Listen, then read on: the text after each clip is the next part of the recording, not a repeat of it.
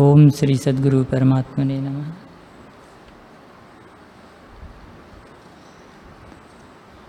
वशिष्ठ जी बोले, हे राम जी, तुमसे मैंने जो चिदाकाश कहा है, वह परम चिदाकाश है और सदा अपने आप में स्थित है। हे राम जी, शुद्ध चिदाकाश जो मैंने तुमसे कहा है, वही यह रुद्र रूप है और वही नित्य करता था। वहाँ आकर कोई न था, केवल चिद घन सत्ता थी और वही ऐसे होकर किंचन होती थी। हे राम जी, जब मैं आत्मदृष्टि से देखता था, तब मुझको चिदाकाश रूप ही भाषित होता था। जो मेरे जैसा हो, वही वैसा रूप देख सकता है और नहीं देख सकता।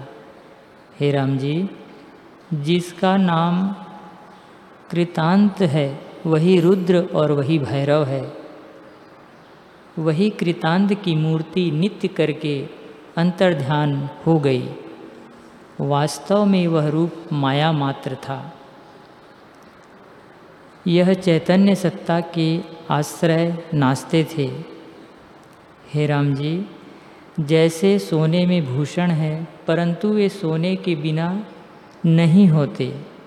वैसे ही चेतनता किंचन से जगत भाषित होता है, और फिर वही प्रमाद से आदि भौतिक हो जाता है। वास्तव में शुद्ध चिदाकाश रूप ही है। और चेतनता से वही जगत रूप दिखता है।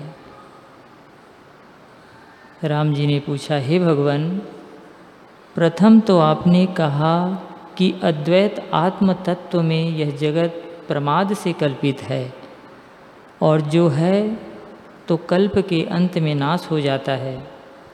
केवल अद्वैत सत्ता रहती है। अब फिर आप ही कहते हो कि चैत चैत्यता से जगत रूप भासता है। अद्वैत में चैत्यता कैसे हुई और कौन चेतने वाला हुआ? प्रलय के अनंतर काली क्यों कर भाषित हुई? वशिष्ठ जी बोले, हे राम जी, न कोई चैत्य है और न कोई चेतता है। केवल आत्मसत्ता अपने आप में स्थित है। जो चैतन्य घन, परम निर्मल और शांत रूप है। उसी को शिव तत्व भी कहते हैं। वही शिव तत्व रुद्र आकार को धारण किए देख पड़ा था। दूसरा कुछ नहीं। केवल परम चिदाकाश है। वही चिदाकाश आकार रख कर भाषित होता है। पर वास्तव में कोई आकार नहीं हुआ।